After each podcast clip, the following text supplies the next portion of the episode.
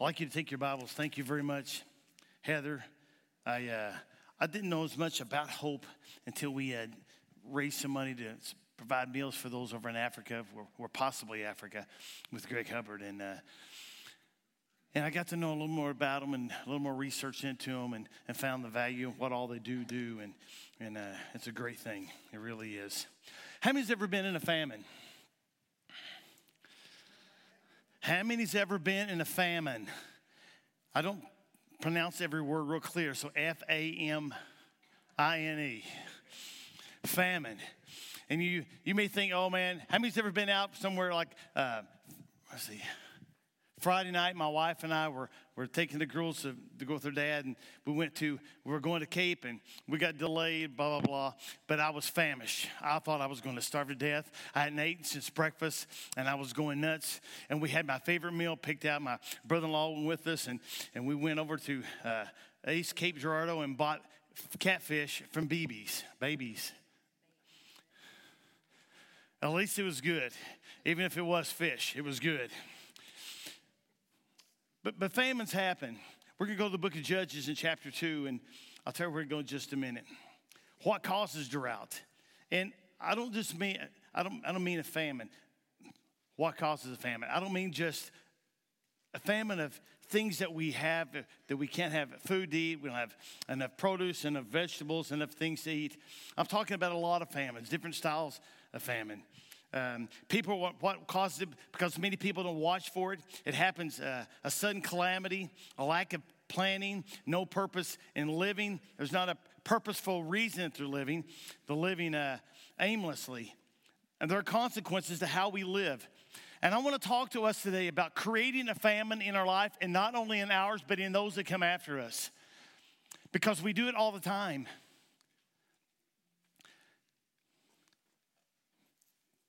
In chapter 2 of Judges, now, this is after the, the reign and, and rule, or whatever you want to call it, Josh had as the leader of Israel. And they went through so many things. And Joshua had been there when he went through the wilderness, and he's seen the fire by night and the cloud by day. He's seen the, uh, the bread fall from heaven, the, the manna. He, he, saw the quail fall at different times, and he saw the rock come out of water come out of a rock. And he just seen so many miracles. He was just so full of, of what God had done over the years.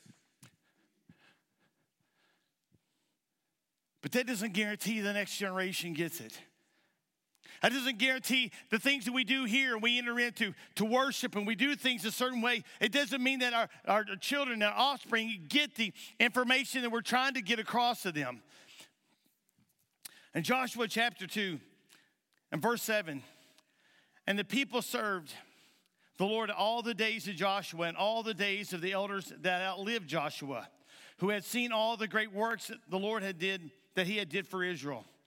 And Joshua, the son of Nun, servant of, of the Lord, died, been 110 years.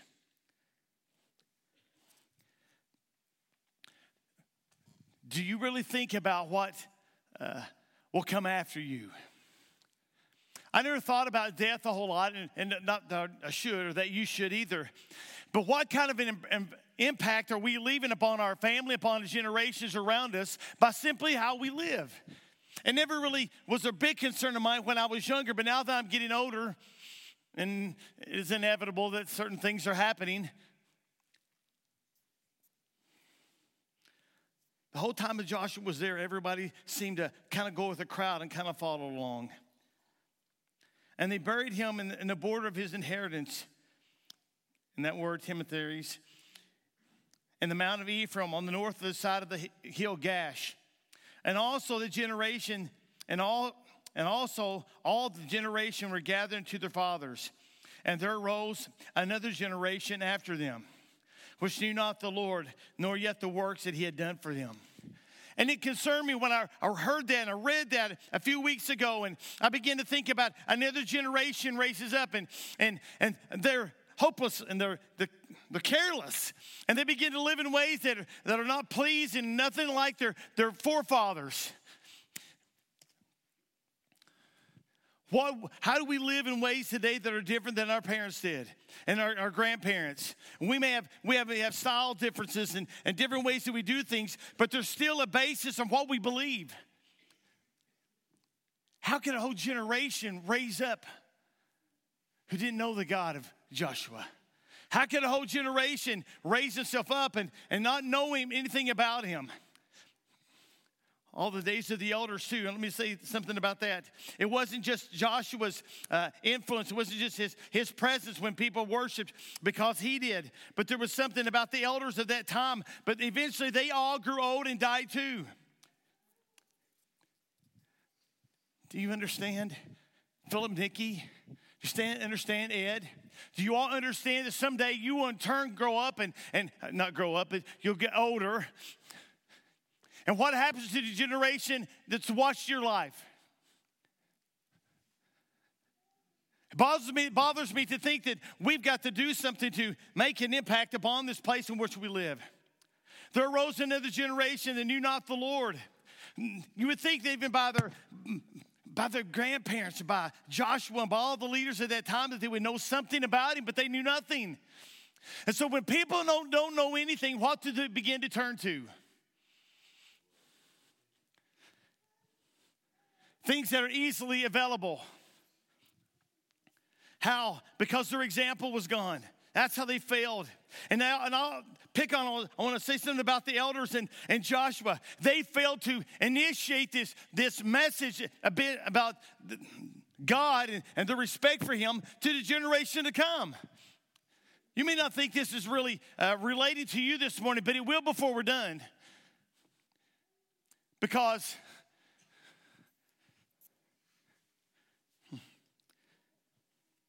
The older generation had failed to, to plan, had failed to teach. The older generation thought that they were just too old, maybe. Maybe they were relative or out of touch to teach it. The older generation didn't show an interest in the next generation. And that's a shame because the same way with Hope International, same way with Apeirosis, we don't, we don't show a lot of attention to things unless they apply to us, and things, unless they're important to us.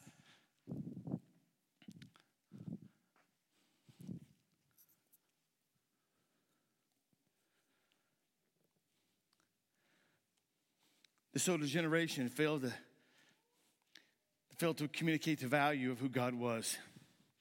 So, how do we teach this? How does this generation, we have these young kids in here. Let me, let me speak to everyone in here for a moment. We're in here and, and we come to church every Sunday and we stand and we raise our hands and we worship and, and all these things. But oh, let me, let me go back in time. A few years ago, I, I said something I felt was profound for our church that I've got to think that our church will still be established 50 years from now.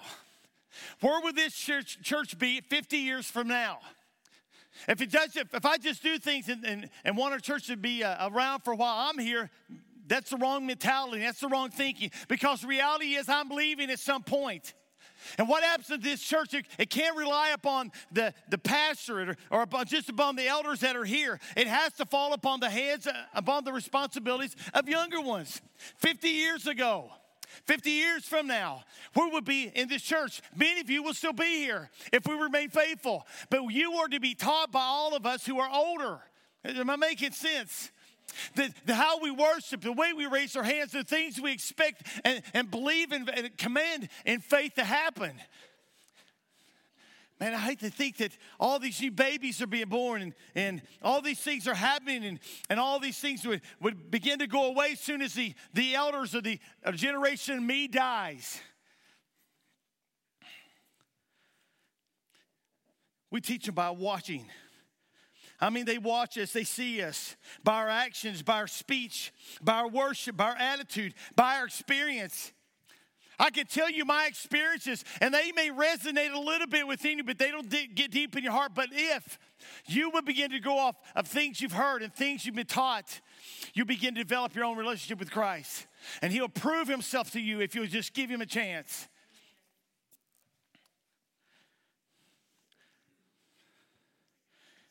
I want to tell you something that always happens. And this is something that there's a, a great attempt in America to, to do away with our faith and to do away with Christians and, and put us in a box and, and say that they're the group that's always a little bit crazy. And, and every country, any country that ever loses a relationship, they don't have a remnant, they don't have a core, they don't have a, a, a, group of people that remains faithful to the Lord, that country begins to begin, begins to implode. It be, everybody begins to turn on themselves. It can't survive. God is the hub on which we all survive.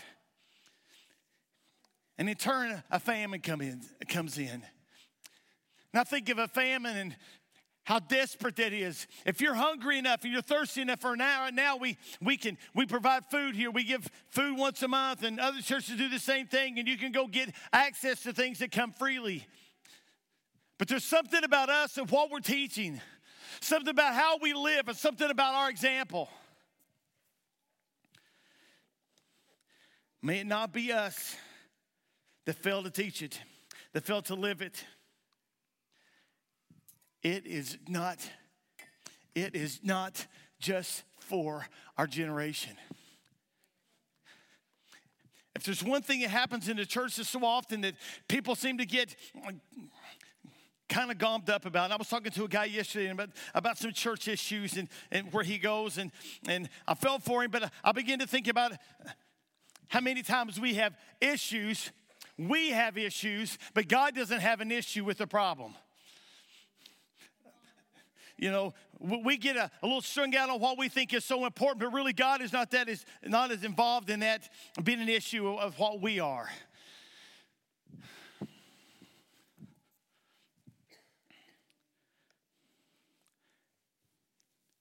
Generations.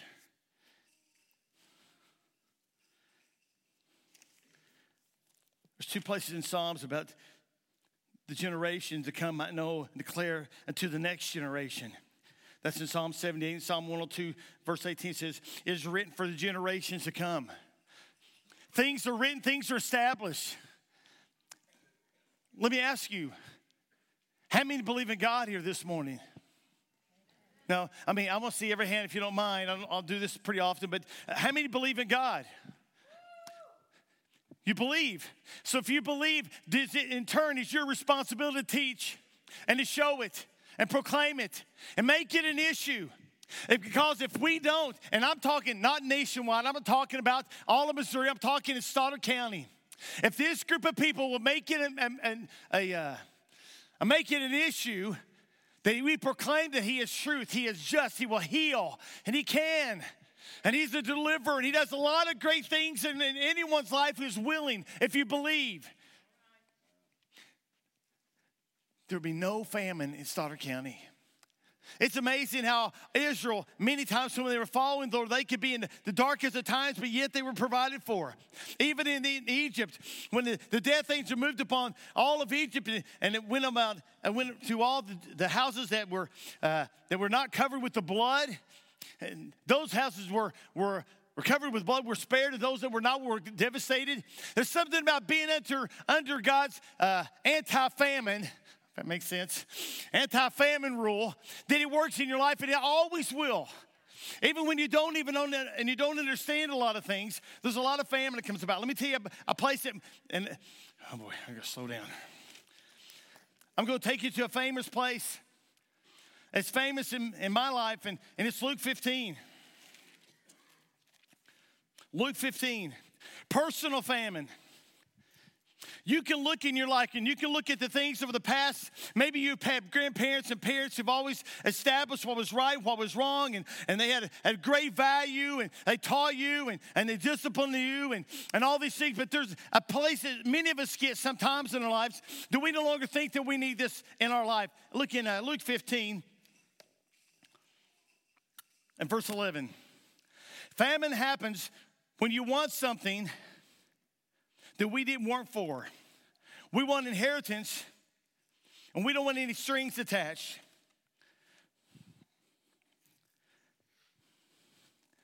Man, it's amazing how many people want all the luxuries of life without working for them. They, they, they want to live, live in the best of, of comfort of ease, comfort and ease of, of all the things of life, and yet they don't want to pay the price to uh, attain it. And we have the rich young ruler, not the rich young ruler, but the, the, the prodigal son here. He goes to him, father, in verse 11, and he said, A certain man had two sons, and the younger of them said to his father, Father, give me the portion of goods that fall to me. And he divided them his living. How many has ever heard this before? How many times have I read this scripture before? More than any other passage in the Bible, I've read this one. I think for some reason that many of us can relate to this. We relate to this rich young ruler, and we, we, we see, I like to have all these uh, frills and all the things that he, he received from his father to go out and, and have. But the father of his said, his, the younger said to his father, Father, give me the portion of goods that falleth to me, and divideth unto him his living. And he divided unto them not the resources, his living. Everything that he'd ever taught them. I think that when he gave them their inheritance, I think he sat in and talked to them about the things that, that gave them its inheritance, the things that were paid for by the sweat and by the discipline of this man. I believe he instilled and tried to instill one last time into their lives before he gave it to them. And not many days after, the young son gathered together all and took his journey to a far country, and he wasted his substance with righteous living. And when he had spent all, there arose a mighty famine in the land, and he began to be in want. There was only one place.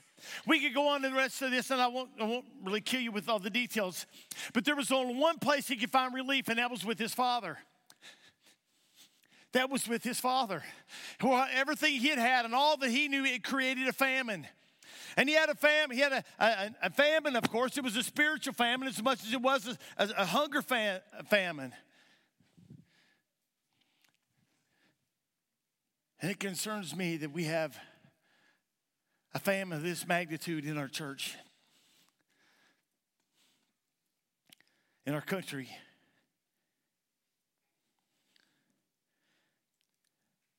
Parents, don't be afraid to Stand up for what is right. Don't be afraid to stand up for what is right.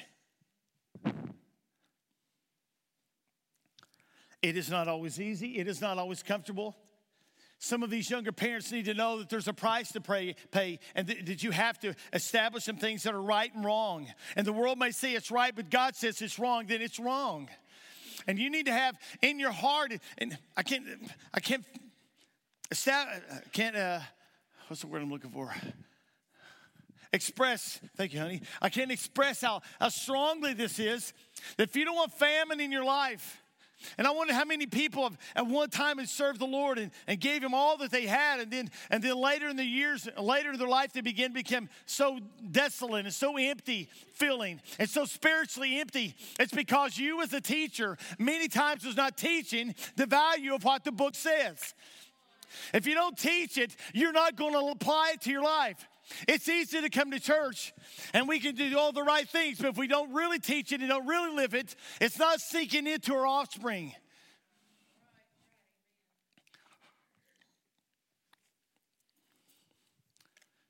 He didn't understand, he didn't understand how his father had obtained his wealth. He didn't respect his father or his wealth. He didn't recognize his father's values, his father's way of life. Verse 14, he began to be in want. Famine had moved in, and it caused, and what had caused his famine? Because he wouldn't listen. You know, I, I, I, believe with all my heart that if he listened to his father and his speech and his talking as he gave him his inheritance, he could have taken his wealth and invested it and done with it and become even more wealthy. But he li- would refuse to listen At least he tried. The Father did.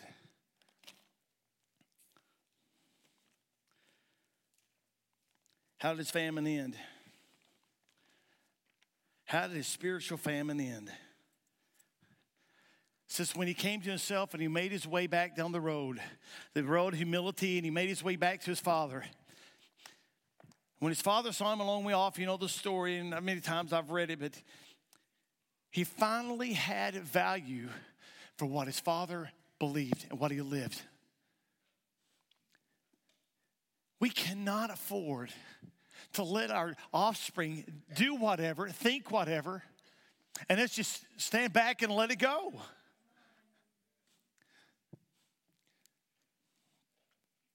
I'm not telling you they're all going to be perfect and they're all going to listen to everything you have to say, but there's, a, there's something about a, an individual, personal famine that we create in our life. It's because we allow it many times. I'd like you to go to 1 Samuel chapter 3.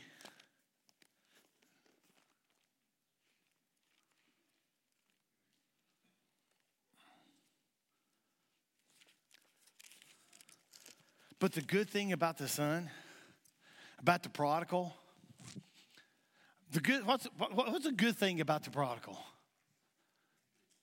He came home.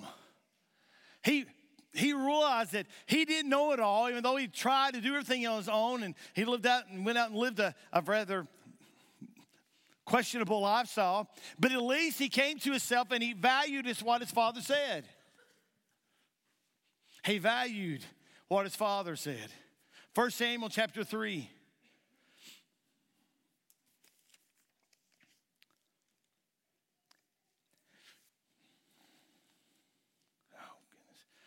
And the child Samuel ministered unto the Lord to the Lord before Eli. And the word of the Lord was precious in those days because there was no open vision. Let me read it to you in the NIV. The boy Samuel ministered before the Lord under Eli. In those days, the word of the Lord was rare. There was not many visions. Why was it rare? And why the house of Eli and in his in his in his temple, you say, was it so rare? It was rare because of things that he had done as a father. Not going to, I'm going to read it to you in just a minute, chapter two, but there was something going on. God was raising up someone who was how old? It said that he was just weaned. He was just, he was just done nursing. He may have been five or six years old. He, not that they'd done it that long, but he was about five or six years old. And he went to the temple and he was about the Lord's business. But it was proper training that the man, Eli, you had to train him in his old age, but he did, never did acknowledge things and do things right in the lives of Phinehas and uh, two sons. Go back to chapter 2. The boy Samuel ministered before the Lord chapter 2, chapter 20, chapter 2, verse 22. Now Eli was very old and heard all that his sons did unto all of Israel, and how that they lay with the women that assembled at the door of the temple of the congregation. He said unto them, Why do you do such things? For I hear of your evil dealings by all the people. Nay, my sons, it is better, it is, it is no good report that I hear. You make the Lord's people a transgress if one man sin against another, the judge shall have judge of him. But if a man sin against the Lord, who shall entreat him, entreat for him? Notwithstanding, they hearken not unto the voice of their father, because the Lord, because the Lord would slay them. And the child Samuel grew on and was in favor with men and with the Lord. There is something that happens whenever you don't teach and you don't admonish and you don't pro- proclaim a public thing within our lives. Am I making any sense? It's like maybe you come to church and you think it's responsibilities of someone there, and, and, and it is our responsibility. When you come to church, you should come for, for something to be challenged and challenging you spiritually, not just, uh, not just doing it because somebody else does. But you, as a father, are you challenging your kids? Are you uh, commanding the respect and, and, and what is right and wrong? Last place I'm going to go Amos. If you come back up, guys. Amos chapter 8.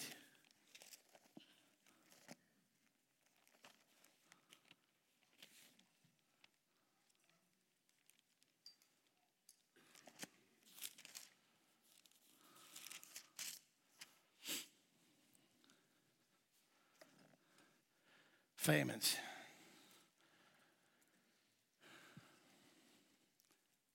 How many's ever felt like you've been in a spiritual famine? I have. It's a, uh, it's a rather empty, rather lonely feeling.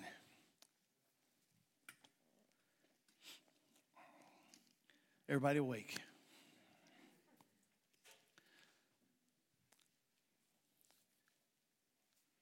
Verse 11 says, Behold, the days come, saith the Lord, that I will send a famine in the land. Not a famine of bread, nor thirst of water, but of hearing the words of the Lord. And they shall wander from sea to sea, and from north even to east. They shall run to and fro and seek the word of the Lord, and they shall not find it. Why and how could we get to the place that we would have a spiritual famine and God would, wouldn't speak? He won't speak. How many's ever made their wife mad she wouldn't talk to you?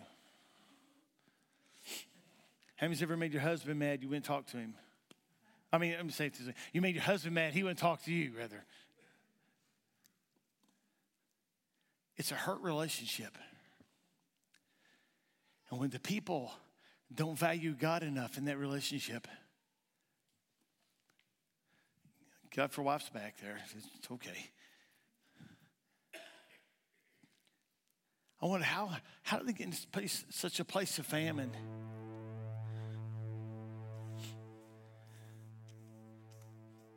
How did they get such a place of famine? It didn't happen quickly, it happened over a long period of time.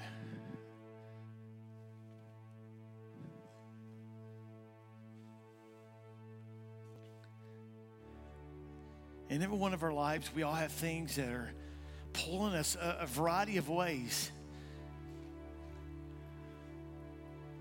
Things that pull us with work and and that's understandable to some degree, but but things that pull us away with with activity. Things that pull us away.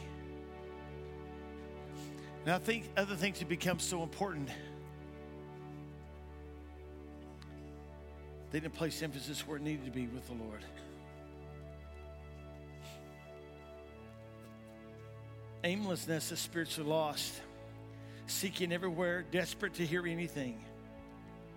How terrible is it when God cannot be found?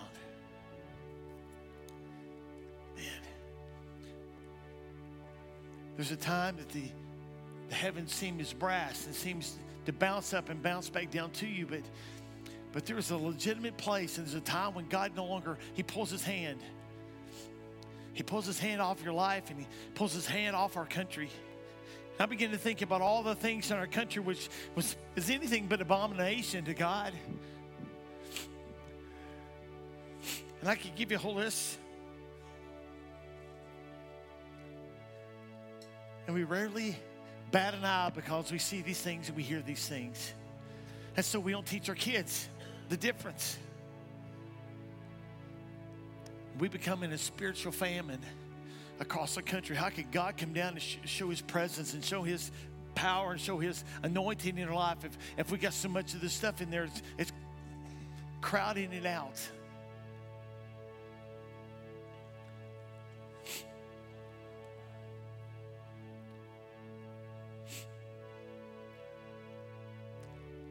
So, what I decided to do this morning.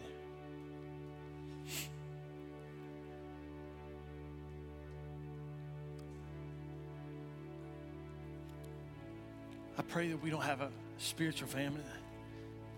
Pray that we don't have any kind of famine here in America, especially in this house, in this county.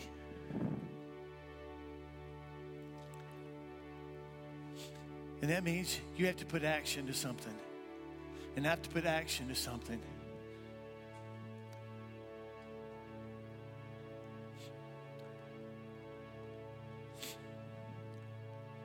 You as a parent, what you allow in your house.